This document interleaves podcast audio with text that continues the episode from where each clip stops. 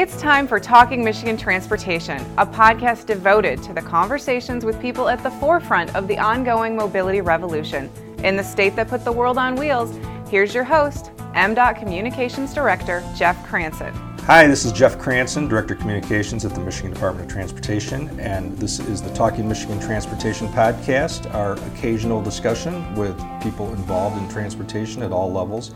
Anybody really who uh, has a hand in mobility, um, current or past. In this case, I'm talking with Polly Kent, who's the retired administrator of the Intermodal Policy Division at MDOT. Basically, she was the chief policy analyst at the department for many years. Thanks, Polly, for doing this. Thanks, Jeff, for having me here. Yeah. Um, and the reason I wanted to talk to Polly is because not only does she have a, a deep background and was always a great resource for me in understanding funding issues and all the things that uh, Michigan's been going through really for decades in trying to get a sustainable funding path for roads and bridges and other modes of transportation. Uh, but also because she's kind of a philosophical thinker and she sees these things in, in broad ways um, that I think help inform the conversation.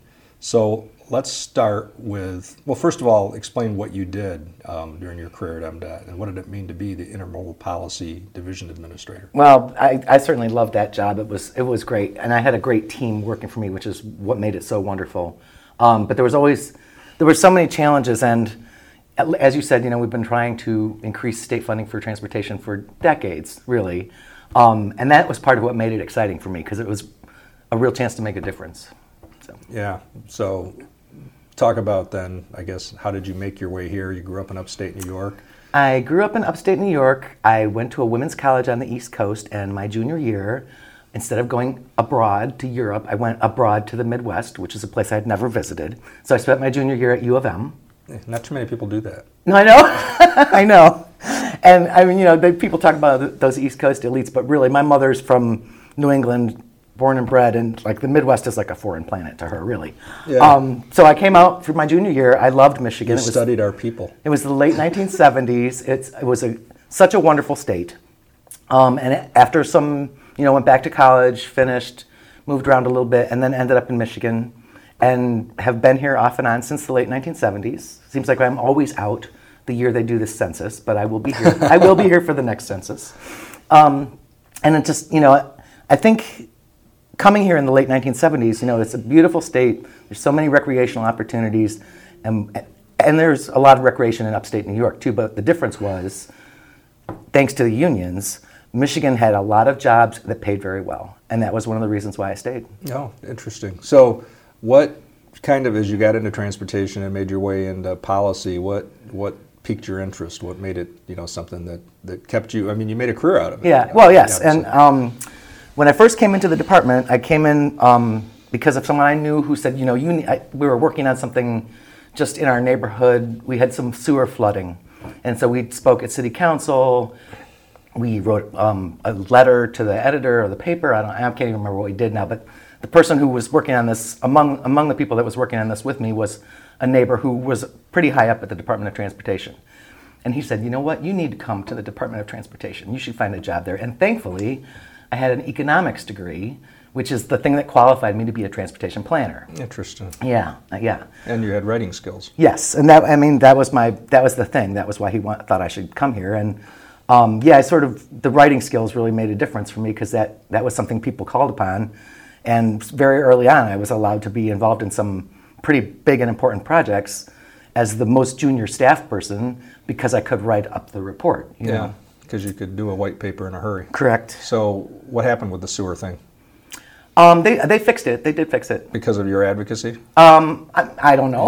I'm, you all made I'm sure it was on track to get fixed anyway. They Yeah. just sort of accelerated the timeline. But we used to live over by Potter Park Zoo, that Sycamore neighborhood. That's where it was. Yep. Okay. So I guess I, I'm thinking that because you turned it into a career, you learned a lot along the way, and you were pretty involved. Although I think you were off on maternity leave in 1997 when the last gas tax increase happened. that's right. Um, Four cents, and what you crunched numbers later and told me, I think that if that had been 12 and indexed for inflation, we probably would have been good from there on. Yes. Yeah. And then, so you were involved again in 2015.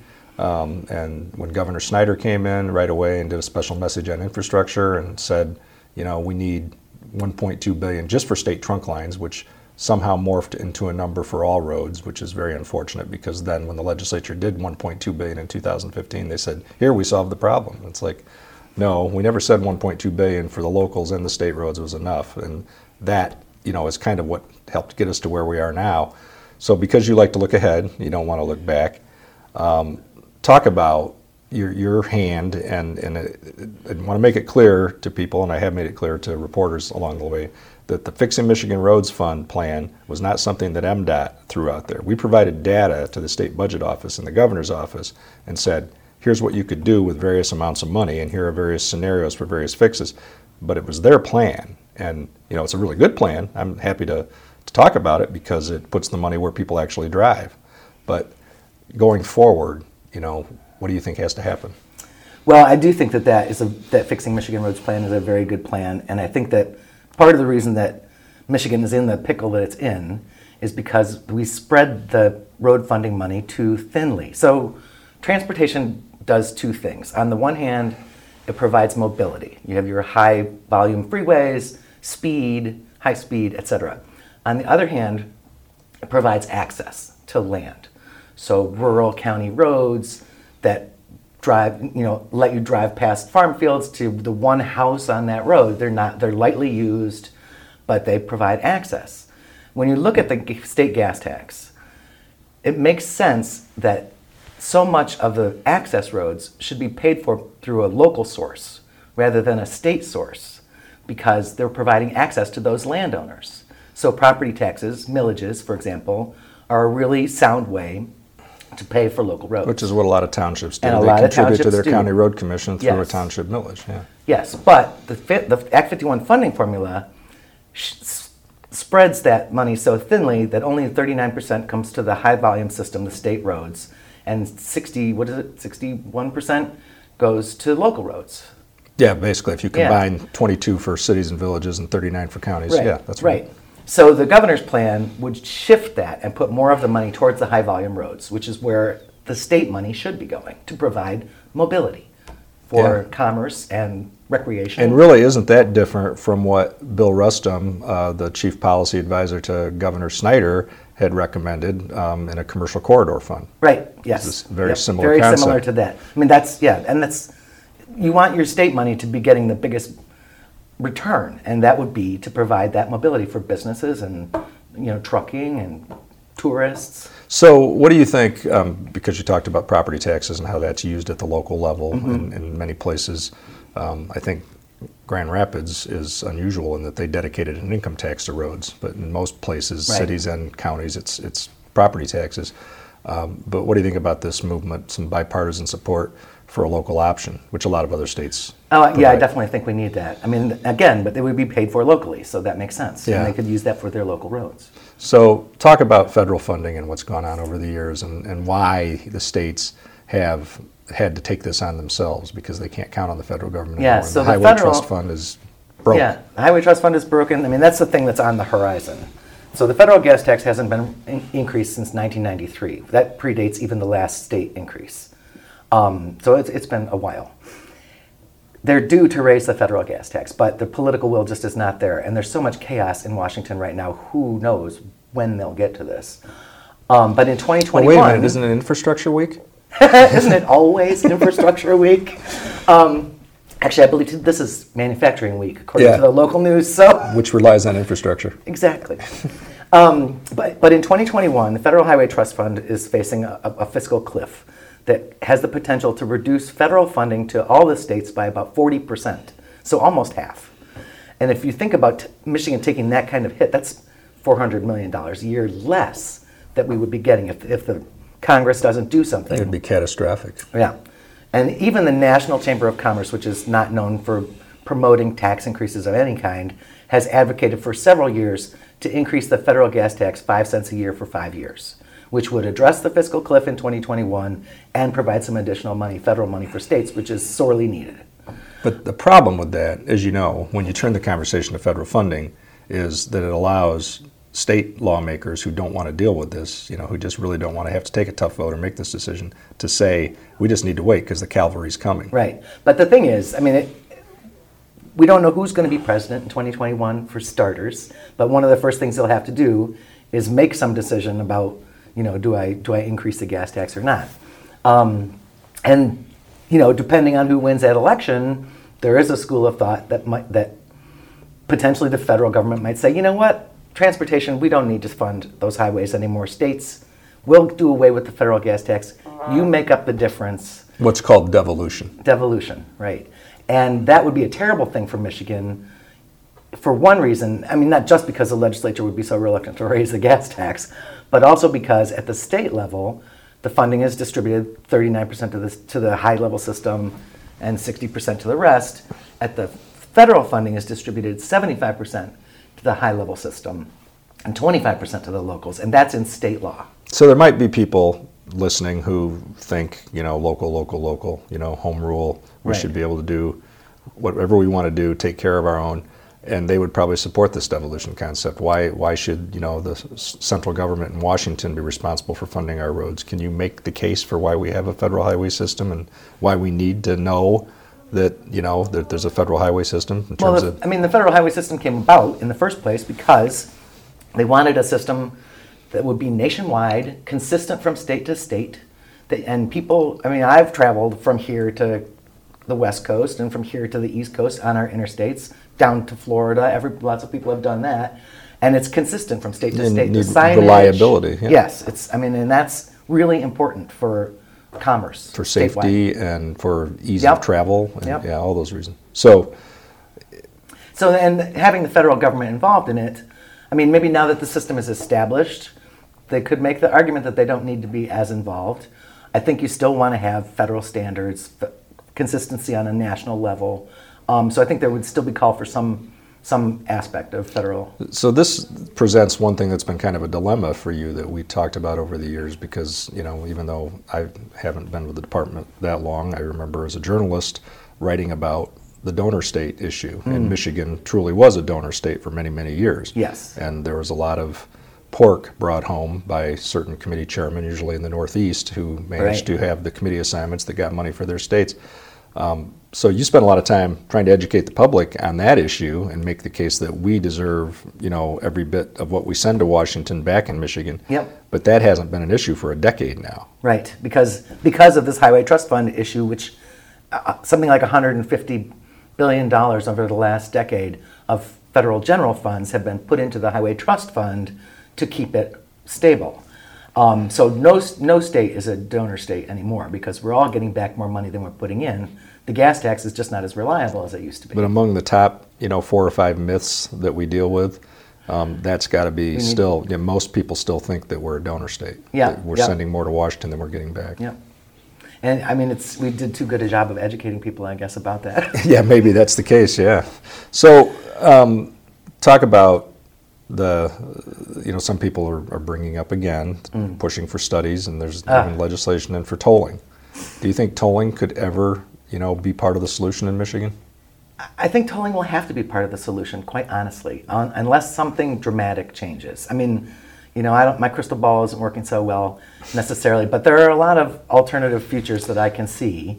And I think on some level the game has changed a little bit because of climate change. And at the state level, you know, people are reluctant to raise the gas tax 45 cents to fix the roads. You know what? Raise the gas tax 50 cents use the extra nickel to plant trees on right of way all across the state, and 50 cents a gallon will pe- keep people from driving so much and will help the climate. I mean, I think there's an argument to be made for that. Oxygen. you're Yeah. Talking about with the trees. Carbon, di- yeah. yeah, yeah. Absolutely. Carbon sequestration. Yeah. So I think MDOT is one of the largest landowners in the state, and certainly the state of Michigan is the largest landowner. Sure. And and I have I have seedlings growing in my yard that I have nothing to do with, and I can't. I don't know. I want to give these trees away because we need to plant more trees.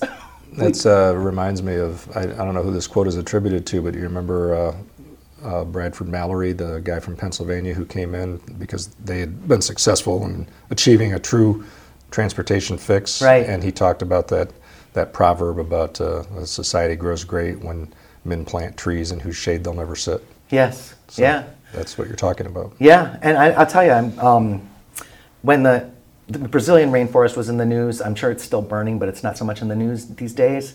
I saw an editorial in the New York Times by someone who was a, an ambassador from Brazil. Um, and he, he referenced the deforestation of Europe. Europe had just, the European Union had just offered to give them $25 million to help combat the fires, and he, he was a little insulted by that pittance and also pointed fingers at Europe, saying, you know, you used to have forests too. And it made me think about Michigan. And when I moved here in the late 70s, I'm old enough to remember when the Meridian Mall in Okemos was a Woolworth and a Kmart surrounded by cornfields. Now it's a mall surrounded by parking, surrounded by subdivisions and big box stores. And all of that used to be cornfields. And before it was cornfields, it was trees. Right, right. That's true. And you could point to that pretty much Anywhere. anywhere south of US 10 in Michigan and even Yep. some places up north. Yeah, that's a good point. So I guess um, when I think about other solutions and you know whether we're going to get to vehicle miles traveled, Mm. you know, let alone tolling some of those other things, Mm-hmm. um, make the case for the gas tax being the most practical thing that we can do at least right now. Well, know. I mean, it's certainly the most practical thing we can do right now because it's it's already well established. It's uh, you know a simple process. Once you raise the gas tax, collect it, and the funding is distributed. It's it's all it was, it's much easier fix, even though it's a challenge to raise the gas tax as much as we need to. It's certainly easier than I mean, we could implement tolling. We need enabling legislation. There'd be some construction costs for, to people would have to get transponders. So it, that would be a more arduous shift. but a lot easier than it used to be. yes, because of that. because you wouldn't because have of to that have toll technology. booths. You yeah. have transponders and the gantries overhead. I mean, people who've driven to Chicago or to Illinois, we've you know you've used those toll roads. They have them in Florida too. I know. So don't you just? I mean, I've, I've seen this. Been at enough town halls and enough meetings and enough public forums. It's like, does anybody want tolling? No. no. Do you want the gas tax raised? No. Do you want better roads? Yes. Yeah. So How's that going to happen? What do you do? Yeah. Right. Yeah. Um, I was hoping that with some time, some retirement, these few months that you've been away, that you would have had this figured out and you would have a solution now. Yeah, no, I'm obsessing about climate change now, Jeff. so, um, but yeah, the, the vehicle miles traveled thing, that's another thing that, I mean, other states in the west, in the west part of the country, they're, are doing this. Um, it's voluntary, that, but I think with an eye to someday, everybody reporting their vehicle miles traveled and paying their taxes that way for roads.